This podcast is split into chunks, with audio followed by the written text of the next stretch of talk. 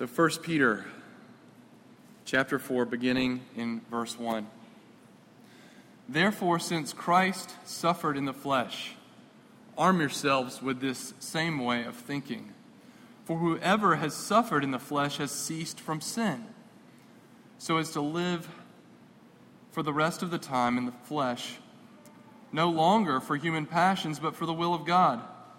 For the time that is past suffices for doing what the Gentiles want to do, living in sensuality, passions, drunkenness, orgies, drinking parties, and lawless idolatry. With respect to this, they are surprised when you don't join them in the same flood of debauchery, and they malign you. But they will give account to him who is ready to judge the living and the dead. For this is why the gospel was preached, even to those who are dead, that though judged in the flesh the way people are, they might live in the spirit the way God does. The end of all things is at hand, therefore be self controlled, sober minded for the sake of your prayers. Above all, keep loving one another earnestly, since love covers a multitude of sins. Show hospitality to one another without grumbling as each has received a gift, use it to serve one another as good stewards of God's varied grace. Whoever speaks, as one who speaks the oracles of God. Whoever serves, as one who serves by the strength that God supplies. In order that in everything God may be glorified through Jesus Christ. To him belong glory and dominion forever and ever. Amen. Let's pray and ask God's blessing on the hearing of His Word today. Lord, as we approach your Word today, we ask that all that is said would truly be from you. That as we hear this encouragement from Peter, from Peter who knows what it means to not be steadfast, who's encouraging us to be steadfast. Let us hear this encouragement and these words as your very words. Would you open our minds and our hearts and even now transform us more to be like Jesus? We pray this in his name. Amen. Well, all of us, all of us have a past, right? Um, there are things in our past that often we're not proud of. There are things in our past that are sources of or were sources of temptation.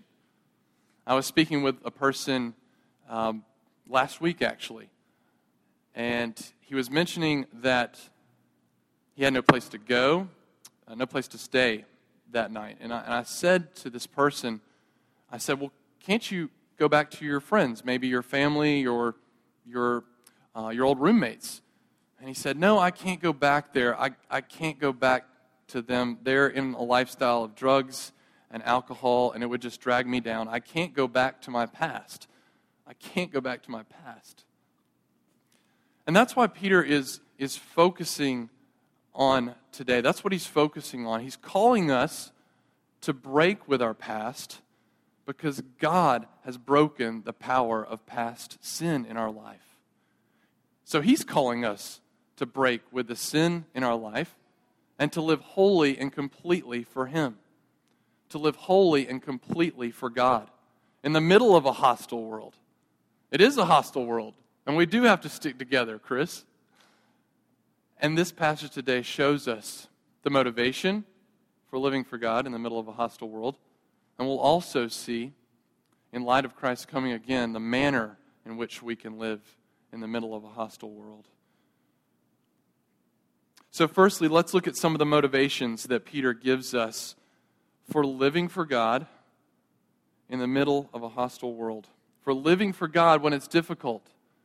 Motivations that help us to choose to suffer rather than to sin, as it's been said. Motivations that help us to live to be the holy people that God has called us to be. Well, we see the first motivation here in verse 1 of chapter 4. Look with me at, at that verse. Since therefore Christ has suffered in the flesh, because Christ has suffered in the flesh, the power of sin is broken. What, is this, what does this mean? This means that when he suffered in the flesh on the cross, as one of my, my friends says, he ceased with our sin.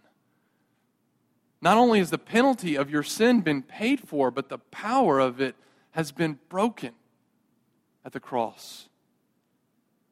Peter has spoken to this earlier in chapter 2 when he said in verse 24 of chapter 2, you can write that down. 1 Peter 2 24. He himself bore our sins in his body on the tree that we might die to sin and live to righteousness. By his wounds you have been healed. Paul reinforces this and echoes this in Romans 6, Romans chapter 6, 5 through 11. For we have been, if we have been united with him in the likeness of his death, we shall certainly be united with him in a resurrection like his. We know that our old self was crucified with him in order that the body of sin might be brought to nothing, so that we would no longer be enslaved to sin. For one who has died has been set free from sin. Now, if we have died with Christ, we believe that we will also live with him. We know that Christ, being raised from the dead, will never die again. Death no longer has dominion over him. For the death he died, he died to sin that is our sin, once for all. But the life he lives, he lives to God. So you also, so we also, Two Rivers Presbyterian Church, must consider ourselves dead to sin, but alive to God in Jesus Christ. Because Christ carried our sin in his body on the cross, the power of sin is broken. It no longer dominates us, it no longer defines us primarily. It's no longer our master. This should be sweetly refreshing to us. You have ceased from sin. You have ceased from sin. That doesn't mean that we no longer sin. Yes, the struggle is real, right? The struggle is real. And we will struggle and we'll struggle, as one campus minister has said, and then we'll die and we'll get better. But the power of sin is broken so that we can have progress in holiness and, and, and grow in grace. This is a very practical thing for us to understand that we've ceased from sin because we struggle, don't we? We struggle often with very, very besetting sins. Pornography. The power of that sin is broken, was broken at the cross. Outbursts of anger at home. That no longer defines who you are. I don't know what it is for, for each of us. Maybe it's, maybe it's lust for money or power. That no longer defines and dominates you because your master is Jesus. And what he says about you defines you. You have ceased from sin. So arm yourself with this same way of thinking.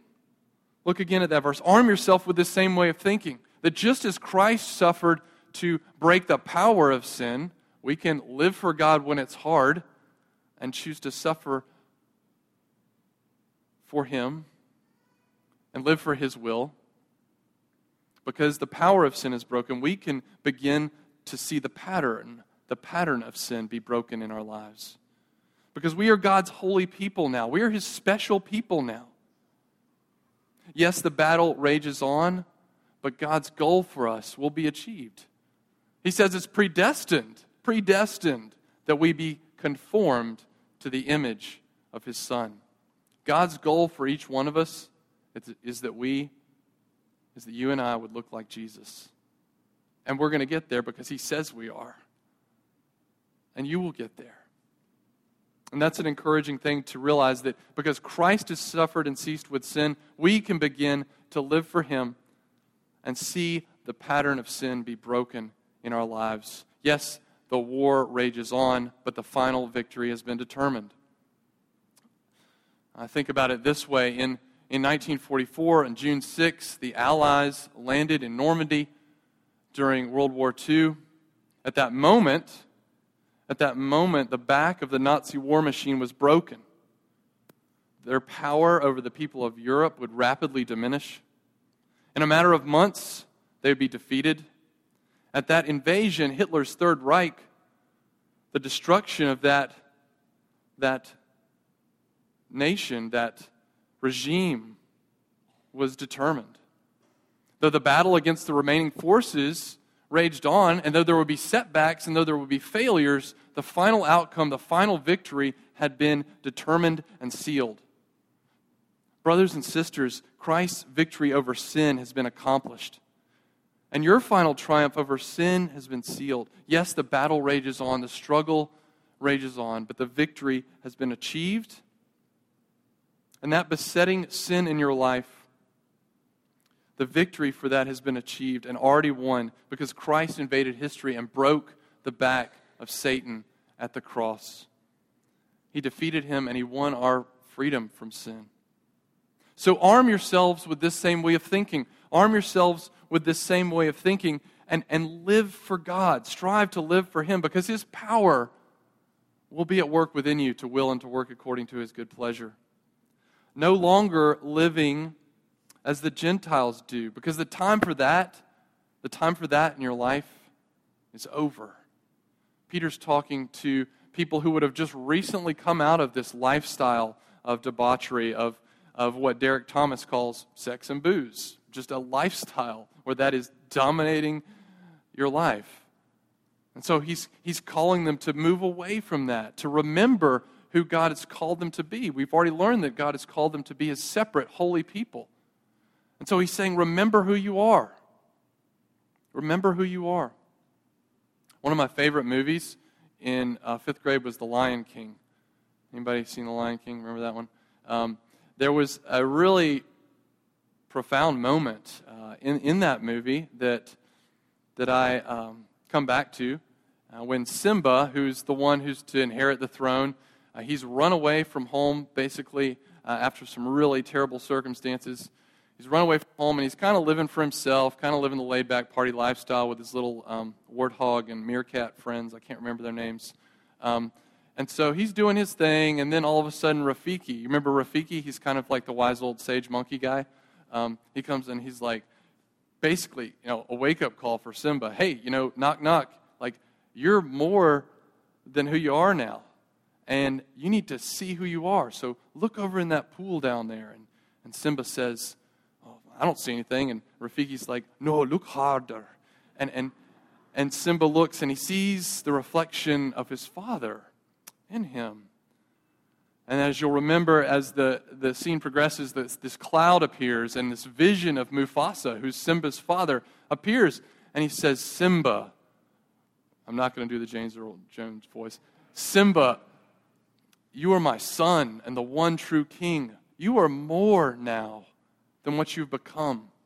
Don't go back to that past life. Remember who you are.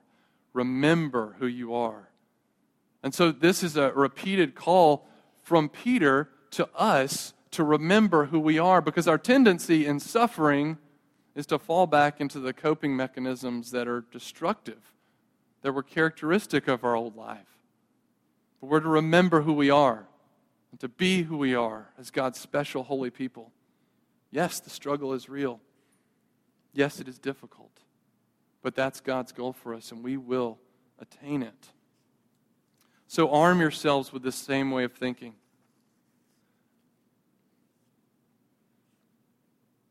The misuse of sex and alcohol characterized the life of these people and their neighbors and friends.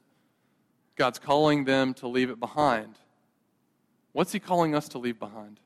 As He calls us to live for Him, what is He calling us to let go of? That's a question for us today. In verse 4, we see that as we begin to live more and more in light of who we are, our friends and neighbors won't necessarily think it's the greatest thing ever. They won't necessarily applaud us because we don't participate in those things anymore. In fact, we'll actually be insulted for Christ at points. And if you are insulted and maligned, which the Bible says you will be, you will suffer for Christ. Jesus promises that that, that will happen. But if you, if you suffer and are maligned by people for seeking to live for God, don't worry about it. Don't feel that sense of false guilt and shame. One, because Christ took all of your shame. But two, it's not yours to bear because they're not really angry with you, they're angry with the Lord.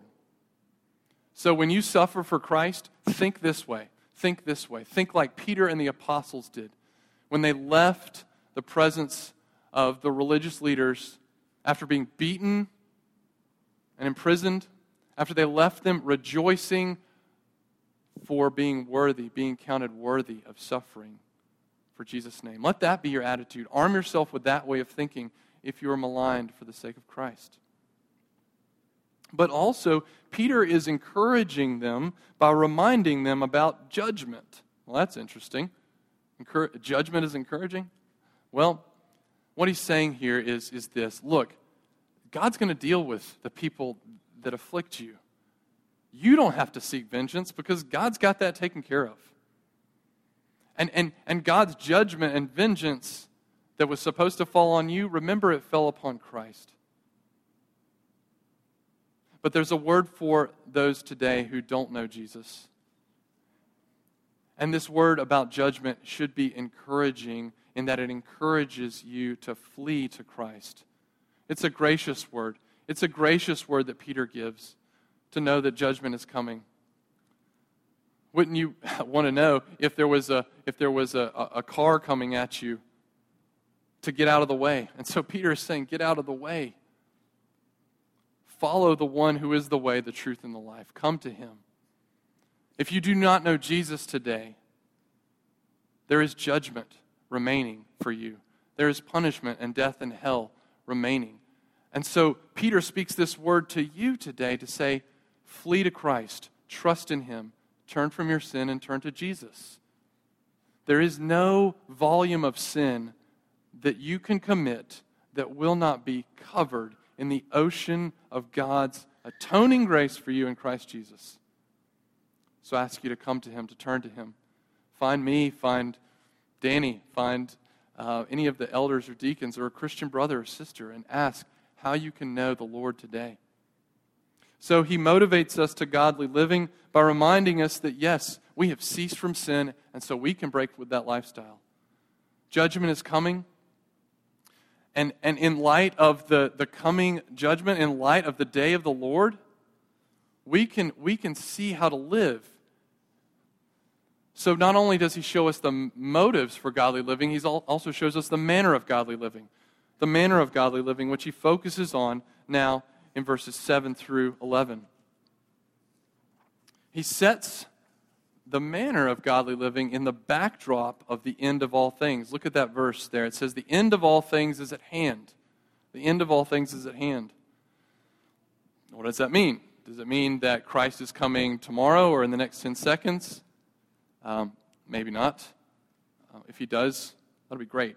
Um, but what he's saying here is that chronologically, in the course of time, the next, the next big thing, um, somebody's put it this way the next big thing to happen is Jesus coming back. Okay?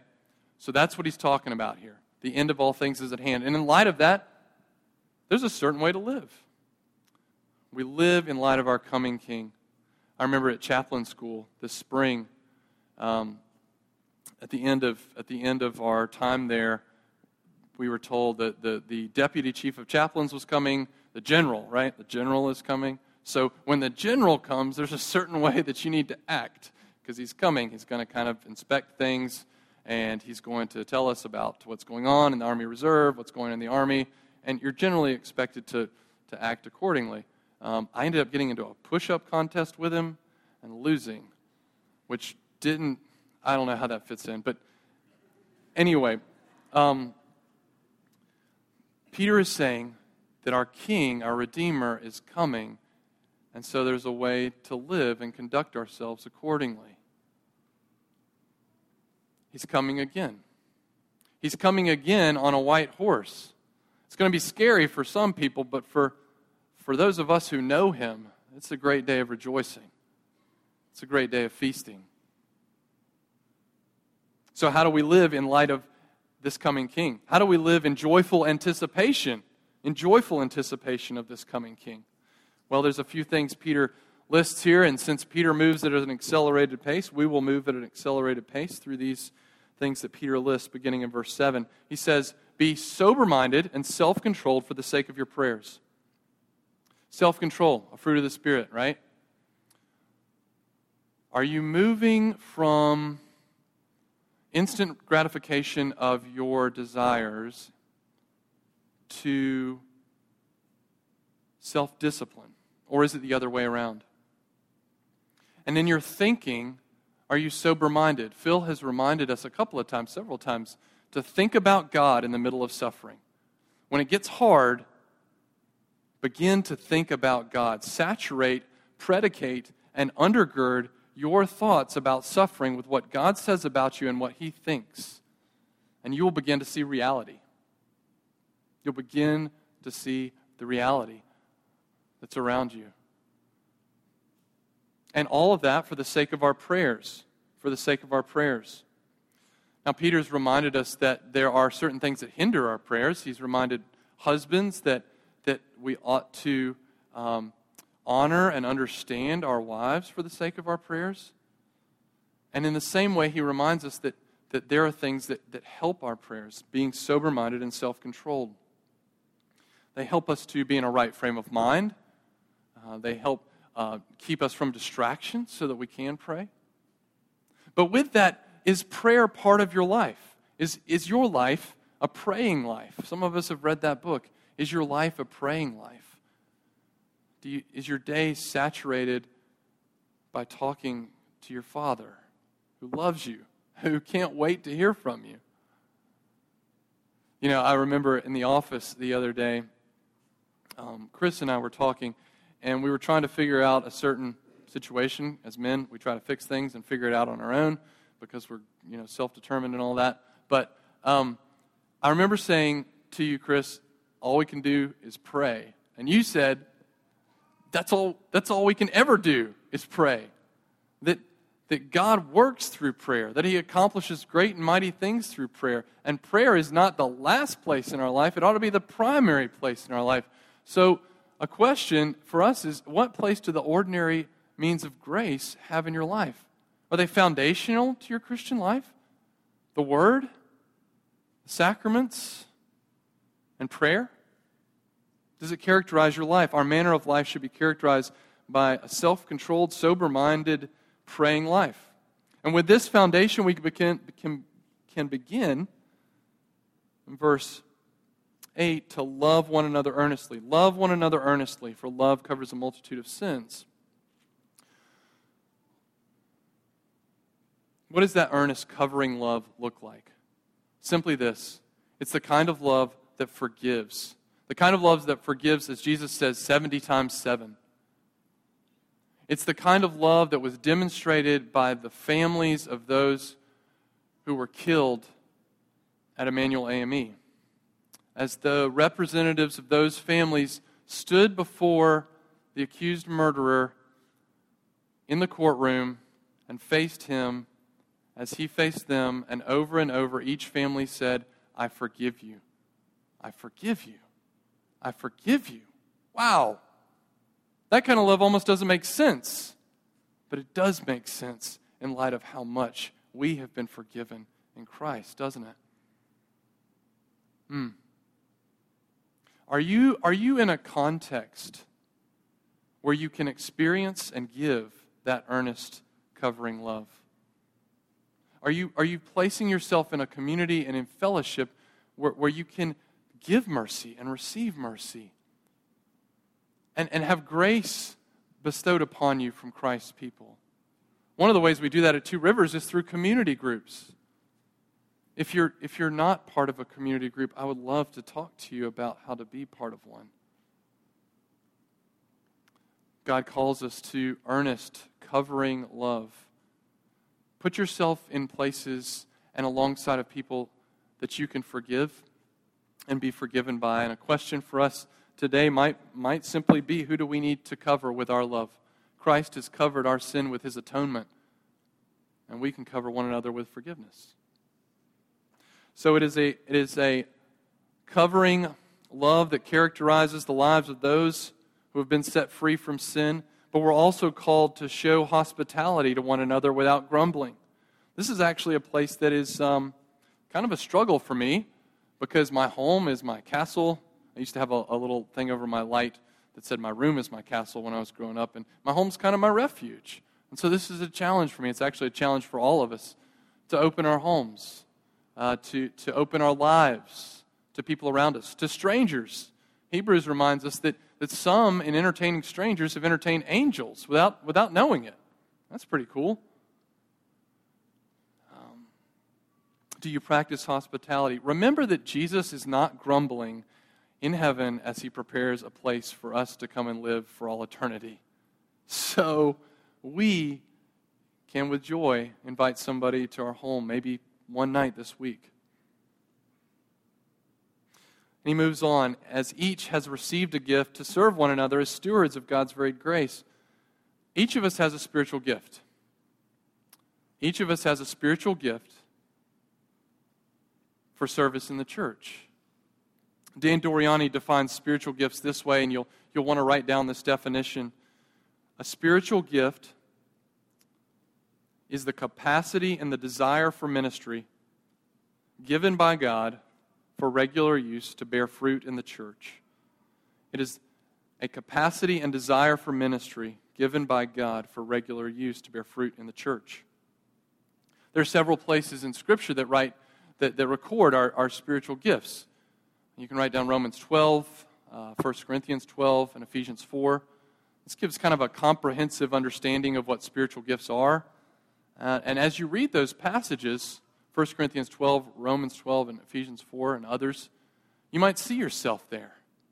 You might, be, you might see, see you have um, particular inclinations there. Dr. Doriani poses a few questions that are helpful for us in recognizing our spiritual gifts. Um, and here they are. What do I do best? So, what do I do best? Where do I sense God's pleasure in my efforts and work? What do wise people, what do wise people ask me to do again and again? On your way out today, actually on the corner of that table, there's a spiritual gifts inventory, a spiritual gifts inventory that Tim Keller has put out that we try to put out in our inquirers classes. Uh, if you want to learn more about maybe how God has suited you for service in His church, feel free to pick up a, a copy of that inventory on your way out this morning. So, Peter lists two categories of gifts here. Firstly, speaking gifts. Whoever speaks, speak as if he speaks the oral, oracles of God. These include gifts of discernment, encouragement, evangelism, knowledge, shepherding, teaching, wisdom. For those of you who have these gifts, are you using these gifts? Do you allow your voice to be heard in community group or in Bible study? Do you speak the truth in love? As James reminds us, don't bring death with your words, give life. In light of Jesus, who has spoken to us wonderful words of life. Are you known as someone whose speech is godly? Does your manner of speaking, does your voice remind people of the voice of their Savior? For those of us who serve, serving in the strength that God supplies, those who are gifted with administration, creativity, hospitality, mercy, and service. Many of you are shining examples of what it means to pour out yourselves, even as Paul asked that he would be poured out. I could go on until tomorrow morning talking about uh, many of you and how you've served this body. Thank you. Keep it up. Continue to pour yourselves out, even as Christ has poured himself out for you. Yes, take seasons of respite. Take a break from hosting community group for a while. Take a break from the nursery for a while. Take a break from the diaconate, from actively serving there for a while. But don't, don't set aside your gift on the, the, the shelf and let it collect dust. Continue to serve because God promises every strength. Just as He promises to give us grace and sanctification, where we're enabled by God's Spirit more and more to die into sin, to live into righteousness, every place He calls us, even to Christian service, He will supply every strength you need to serve and lead and teach and care where He calls you. So serve in the strength that God supplies and realize that you will receive the storehouses of His grace to you. How can you serve? If you're looking for a place to serve, maybe looking to serve in a new place or a different place in the body, right now we have opportunities, as we've already mentioned. In community groups, we're hoping to start a couple of new ones this fall. You can see me about that. We have opportunities for mentors, for coaches, for teachers in Jobs for Life. You can talk to John Ring Jr. about that. Right now, we also have needs in, in Sunday school, we have needs in the nursery as well. Suzanne Gross would, would love to talk, you, talk to you about some upcoming needs we'll have in the nursery this fall. Remember, we've covenanted together to be the body, to serve one another.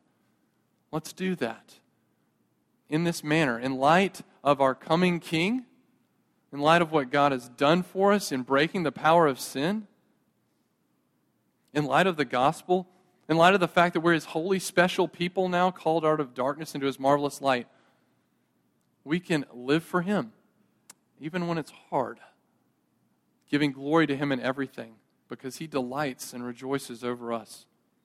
Let's pray.